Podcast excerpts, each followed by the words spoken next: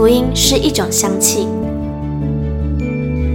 看不见、摸不着，却在行过死荫幽谷之地时，迎来阵阵清香气息。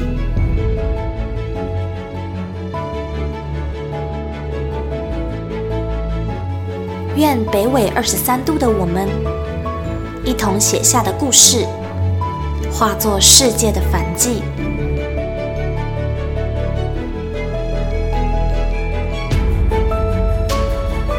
邀请您与我们一同将这香气献上给那坐在至高宝座上的君王。N 度二十三宣教学，WIRI 少数民族拆传二零二四年一月代祷信，亲爱的代祷家人平安，您的新年开箱金句是什么呢？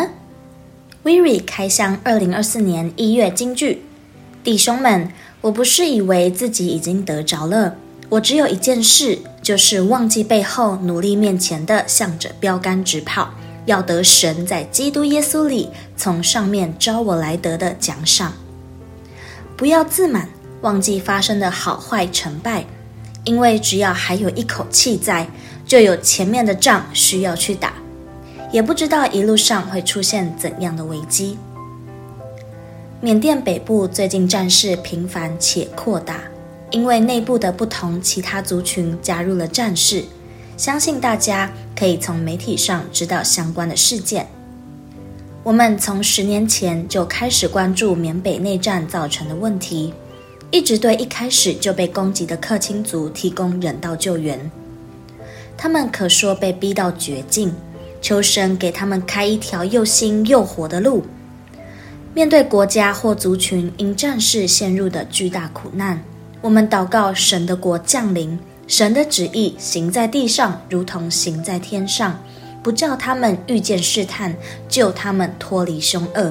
因为国权与荣耀全是你的，直到永远。阿门。有一件事要特别请您代祷。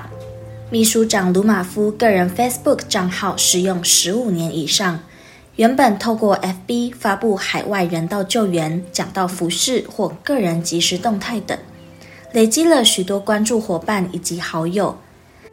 但因近期遭受利用高深科技的诈骗攻击，为免关注的朋友和弟兄姐妹混淆，乃决定关闭鲁马夫个人 Facebook 账号，无限期停止使用。